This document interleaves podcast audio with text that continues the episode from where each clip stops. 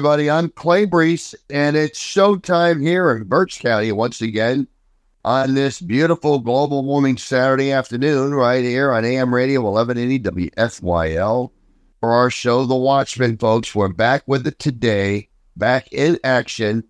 And uh, basically, folks, we're going to bring it to you at the speed of sound. I, I would tell you fasten your seatbelts, but many of you don't have seatbelts. So I would tell you just get a good hold as to what's going on right now. But I would, folks, I would submit to you all, this is going to be a great show. So let's jump right into it. You know, we, we wanted to talk a little bit about the great, the great China American abyss and what happens if the American government targeted Chinese industries by dumping competing American export products below the cost of production to bankrupt Chinese competitors and corner their markets. What would happen? if that happened. You know, what would the communist Chinese government do if a substantial American spy balloon lazily traversed continental China, sending back to the U.S. photographic surveillance of Chinese military bases and installation? I wonder what would happen. Yeah. And how would how would China react to Americans stonewalling any explanation such as, you know, much less refusing to apologize for such a, an American attack on Chinese sovereignty? How would that how would that go down? Envision a U.S. high security virology lab in Wuhan, run by the Ped by run by the Pentagon, allowing the escape of an engineered gain of function virus like COVID. Think about that, folks. Envision that. Instead of enlisting a world, uh, a world, uh, instead of enlisting world cooperation to stop the spread of the virus, the American government would lie that sprung up from a local bat or wild possum. You know, Washington would then make all of its relevant military scientists disappear who were assigned to the to the lab while ordering a complete media blackout. Think about that. America would then forbid Chinese scientists from contacting their American counterparts involved in the lab, despite the deaths of more than 1 million Chinese from the American manufactured disease. And what if the first days of this pandemic, Washington had quietly prevented all foreign travel to the U.S. while keeping open one way direct flights from America to, say, Shanghai or Peking, or as they say, Beijing? Think about that. What would happen if they cornered the all the market on PP, PPEs? What would happen then if America cornered all the market on PPEs right after they did this as well? And, and how would Beijing respond if American biotech company warehouses were discovered in rural China with unsecured vials of deadly viruses and pathogens? You know, you think China would be angered that an American company never notified that it had left abandoned COVID and HIV viruses and malaria parasites in its facilities. You think they'd be upset about that? Along with rotting, genetically engineered dead rats littering the floors with hundreds more lab animals abandoned in laboratory cages. What do you think? What do you think, folks? What would what would Xi Jinping have to say uh, if American made fentanyl was shipped in massive quantities to nearby Tibet on the Chinese border. What would he say? And what if what if it were deliberately repackaged there as a, as deceptive recreational drugs and smuggled into China, where it annually killed 100,000 Chinese youth year after year? I wonder how Xi Jinping, I wonder how he would respond to that. Would it be upset? What if 10,000 Americans this year illegally crossed the Indian border into China and disappeared into its interior. Think about that. You know, Americans are, you know, you know, pouring over the border into China. Ten thousand Americans pour over the border into China. What if a, what if an allied Asian nation, such as South Korea, Japan, or Taiwan, what if they went nuclear? And what if North Korea, North Korean style, if you will, uh, and you know, what, what if the, what if it, in their typical North Korean style, it that it it, it serially it serially blustered to one of its nuclear missiles into the major cities of China? if that happened? What if what if almost monthly China discovered an American military operative teaching incognito, of course, at a major Chinese university or among the ranks of the Chinese People's Liberation Army? What what if that was to be occurring? Would China object if an American femme fatale agent was sleeping with high ranking Chinese officials and Chinese communist Politburo people? Would they be upset about that? I mean, do you think China would, would what, what do you think they would do to that high ranking official? What if, you know, would, would they send him off to the gulag or something? What if one of the chauffeurs of its top ranking Chinese officials was was a nearly two decade long American agent? Well, how would they respond to that? And what would be the Chinese reaction if there were 350,000 American students attending schools all over the Chinese nation?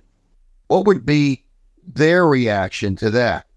With perhaps 10, with, with perhaps 1% of them actively engaged in national security espionage on behalf of the U.S.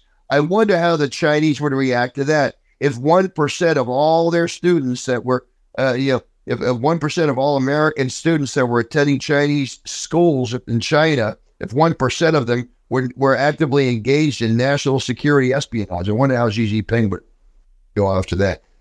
You know, folks, these what ifs could be expanded endlessly, but but honestly, folks, they they re, they reflect well enough the great the, the, the great bizarre relationship, the Chinese American relationship.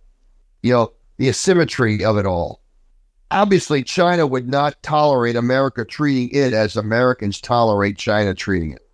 I mean, that's the reality. So, you know, so wh- why does this imbalance in tolerance occur? Why, why does this occur? Do naive Americans believe that the more China's indulged, the more it will respond in kind to American, uh, you know, to to to to to our to our uh, you know our handling of them? Does the U.S. believe that the more China is exposed to our supposed radically democratic and free culture, the sooner we'll become an excellent democratic citizen of the global community? Do we believe that is actually going to happen? Are we afraid of China because it has four times our population and believes its economy and military will overtake ours in decades? Are we afraid of that?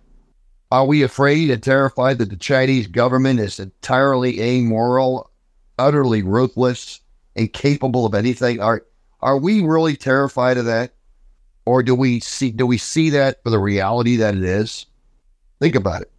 The Chinese government escorted their former leader, their former president, right off the stage in front of all the Chinese, well, their their Politburo, whatever, their government lineup, right on camera. They took that guy right off the stage and escorted him off to some prison camp someplace.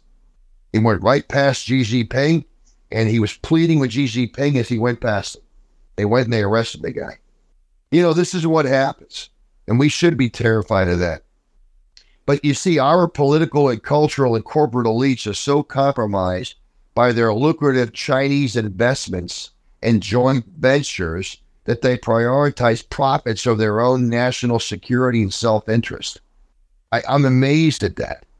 That's what we see here our political our political people, our political entities, if you will, our bureaucrats is just compromised by their investments in China. you know, and, and, and the Biden crime family, okay, including all Biden himself, in the past, they, they received millions of dollars from Chinese energy investment interests. We know that happened. And, and Hunter Biden's quid pro quo decade of grifting, okay, results in millions in Chinese money filling the the Biden, the old Biden family, crime family coffers, all in exchange for the, the current Biden and past Obama administration going soft on Chinese aggression. You know, no one seems able to, to explain the, the otherwise inexplainable, okay? And, and, and, you know, one way to get along with China and to regain its respect is to deal with China precisely the way it deals with the U.S. And that's the truth. Okay. Anything less and anything less, and America will continually be treated with even more Chinese contempt because that's what's happening, and eventually extreme violence. you know, folks, this is what we're looking at right now, and I want to make sure we're we understand what we're up against. The compromise right now that you see is real, okay? And what I explained that was occurring with China versus the US is real. Okay? I mean, think about it, okay? I mean, China would never tolerate, okay? They would never tolerate America dumping, you know, I mean, uh, they would they would just never tolerate, okay, uh, the American government targeting their industries by dumping competing American export products below the cost of production. They wouldn't tolerate that. And the Chinese would never tolerate, okay, an American spy balloon going over going over their country, sending back to the U.S photographic surveillance of, of the military bases and installations. We'd never tolerate that. China would never tolerate, okay, American stonewalling of any explanation, much less refusing to apologize for the American attack on Chinese sovereignty. They wouldn't tolerate that. China would say, ah. And they certainly wouldn't tolerate what happened in, in, in Wuhan. They would not tolerate this. And I believe that was a biological war anyway. That was their attacking their country, the world biologically. They wouldn't tolerate the cornering of the market on PPEs. Okay. They wouldn't tolerate the dishonesty of the world. Okay. To try to get, enlist the world's cooperation to stop the spread of the virus. Okay. Um, and they certainly wouldn't lie about its origin. Okay. You know, it's just an amazing thing. And I, I just think it's just, it's just compelling. Okay. That you look at all of this and you realize, oh my goodness, this is what's going on. And look at what's going on with the border, okay? And this is what's really compelling in all of this as well. Okay, the the three or four thousand actively engaged Chinese nationals coming over, uh, engaged in national security espionage. I mean, this is what's going on right now. We're tolerating it. We have an open border, and we've got thousands and thousands, okay, of of, of Chinese students coming over the border, okay, uh, engaged in national security espionage. I mean, this is what it is. Attending, I should say, attending schools, but you know, some of them coming over the border too.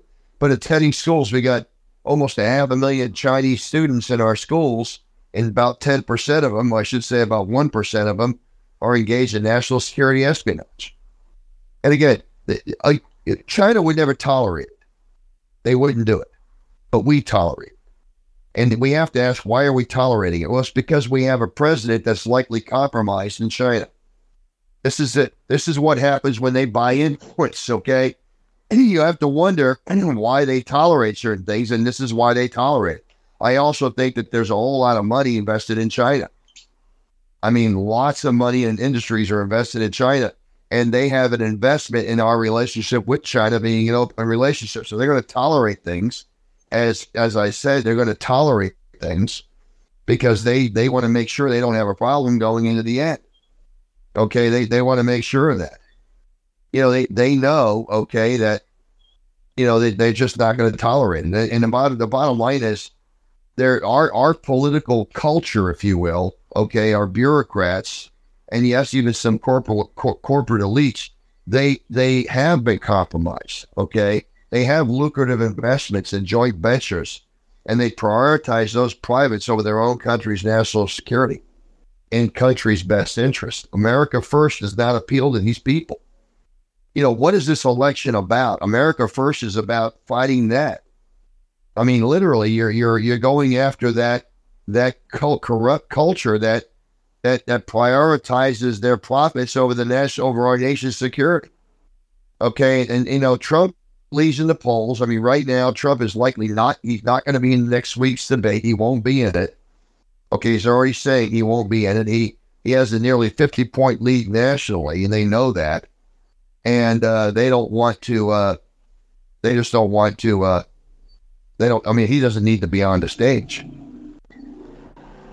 Okay, but I mean, you know, I, I think he's he's going to sit down with Tucker Carlson. That's what he's going to do. He's always going to talk about that. He's going to sit down lieu of the debate so he's going to skip the first debate. He's going to sit down with Tucker Carlson, and uh, basically, um, he's going to just chat with him. Okay. And I, I just think it's interesting because the uh, Bret Baier and Martha McCallum are going to do the debate. So Fox News puts it out there. We're going to put like you know people that are going to be fair in a debate up there. Uh, but I mean, he's just not going to have any part of it, and he's just gonna be like, okay, I'm going to chat. I'll chat with Tucker Carlson. I'll let Tucker Carlson ask me questions. You know, and I just think that the timing of his interview with Carlson remains unclear. But if it goes ahead as currently planned, the debate night counter programming will serve as an act of open hostility, which I think some are calling this. I think it's really interesting because he's, you know, you got this debate in Milwaukee uh, you know, and again, uh, they're they're they're looking at it. They're saying, okay, well, he's going to be on Tucker Carlson that night. And what's really interesting is he'll Tucker Carlson will be streaming. It's going to be very, very interesting to see how many people watch Trump on Tucker Carlson and how many people watch the debate. But you know, it's it's amazing as people are asking whether or not they'll be uh they'll be he'll be doing any debates. Okay, and I just think that Trump is saying, okay, well, we'll see. Okay, we'll see. I mean, my poll numbers uh, my, my, my is, you know, Trump's poll numbers over a really good field of Republican candidates is extraordinarily high. I mean, Trump's leading the runner up, the runner up, whoever that may be, by more than 50 points. Reagan didn't do that. Neither did others. And people know Trump's record, and the you know he's got the best record ever. They know that. So why should Trump debate? I mean, Trump says he, you know, Trump's Trump basically is claiming that he is the man to make America great again, and everyone sees it. I mean, Americans are asking whether or not he'll be doing debates, and I'm telling you, folks, I don't know if he will be. I think he's going to make it a point to be on Tucker Carlson or some other show, and they'll be taking live call-ins or something. They'll be doing all kinds of things. Okay, but um, I mean, Trump's you know Trump basically stated that he hasn't totally made a decision. He likes the debates. He might be at the debates. Uh, he might have won against Hillary with the debates, and that he might have gotten the nomination because of the debates. Trump basically uh, said when he was asked if if uh, he made up his mind about attending, but he, he answered it that way. He just kind of answered it with, with some vague ambiguity. He just doesn't, he's not clear about it. You know, but when you're leading by 50 and 60 points against anybody else, I mean, what it's kind of it, it doesn't make he does nothing to gain by it. And that's the truth of it. I mean, he's not just leading in the polls by 10 or 20 points. He's gaining he leads by by by a bunch more. He he has a majority. He leads by he has a he has a majority of Republicans that are voting for Trump. I mean, you got Trump with about 60% of the Republican Party saying I'm voting for him, and you got the other 40% looking at the other candidates uh, but in all honesty, uh, it's a it's it's a it's a decided issue already. And every time there's a new indictment, Trump's favorables pick up again. It's just an amazing thing. You know, Reagan didn't do it. I mean, nobody had that kind of ability to do that. I mean, you, you to think about it. I mean, you know, you know, there. I mean, you might be you might have a few debates. Okay, I mean, yeah, I don't know, but but when you look at the polls and you see that you're at 75% or 65% and you have many of these people at 2 3% it's just it's just crazy for them to think anything else and that's where i'm at with it so i mean i'm i'm kind of amazed i'm happy to see it i think that trump is uh, going to do very well i think that he's uh, I think they're looking forward to. Uh, I think Trump is looking forward to, to uh, the Tucker Carlson debate. I'm looking forward to hearing Trump. Um, like I said, he leads the candidates. He has 60% of the vote um, in introspective, in, interactive polling. Okay. I think Trafalgar had him up. Uh, Trafalgar had him at 50%. Okay. Trafalgar's got him at 50%. Everybody else at 10 or 9, 8, 7, 6, 5, 1, less 1. Okay. I mean, you got people in there uh, that have no favorables at all. I mean, Nikki Haley's got three, according to Trafalgar. Chris Christie's got nine uh, Vivek uh, Vivek uh, Ramaswamy, I, I like him. Okay, he's got ten and a half percent. Of course, I like DeSantis. He's got ten and a half percent. But I love Trump, and Trump's got fifty percent. Even even in Trafalgar polling, Trump Trump is solid. I mean, I, there's no reason. There's no reason for him to go anywhere else. I mean, there really isn't. And uh, I mean, you know, you've got the uh, you know, I think this that Congressman Scott, Tim Scott, I think Tim Scott came in with eight percent. They just have no ability to overtake him. That's the truth of it. And uh, it's compelling. Like I said, like I stated before, it is compelling. Um, but even in the Geo in the Iowa caucus, Trump has got forty percent of the vote. And uh, everybody else, you got 16% and 12%. And then you got Nikki Haley at four, Pence at four. I mean, it goes on and on. But I look at these polling. I mean, he's going to win this handily, and he knows it. He knows it, and they love him, and, and, and that's just all there is to it. So Americans see what's going on right now in the media. They see what's going on right now around the world, and they're very concerned. They see mediocrity on full display, and they remember what meritocracies looked like. And I'm going to illustrate what I brought up on the last show for the last few minutes here. The Chicago fire, the Great Chicago Fire back in 1871, burned about the same amount of acreage, okay, in, in one day as these Hawaiian fires burned in 2023.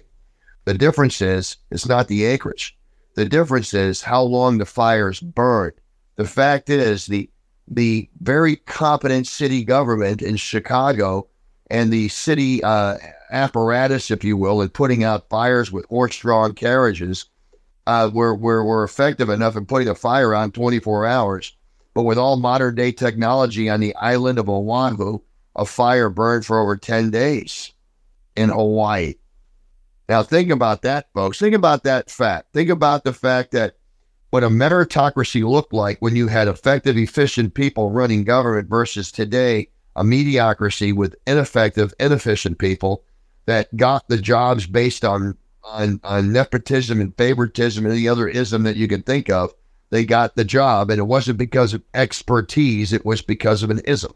They got the job, and quite frankly, their incompetency was on full display as a fire burned uh, for 10 days versus the fire burning for one day in Chicago in 1871. And you look at the acreage, it's about the same. In Chicago, there were like tens of thousands of buildings that burned in Chicago compared to the, the amount of buildings that burned in, in, the, in, in, the, in the other fire here in Hawaii was like 2,000 buildings. So yeah, you know, nearly 10 times the number of buildings burning in Chicago that burned in Hawaii. Yet what, why they couldn't put a fire out, why they couldn't create the firewalls. What, what was the problem putting the fire out and how did the fire start and where's the media getting these facts?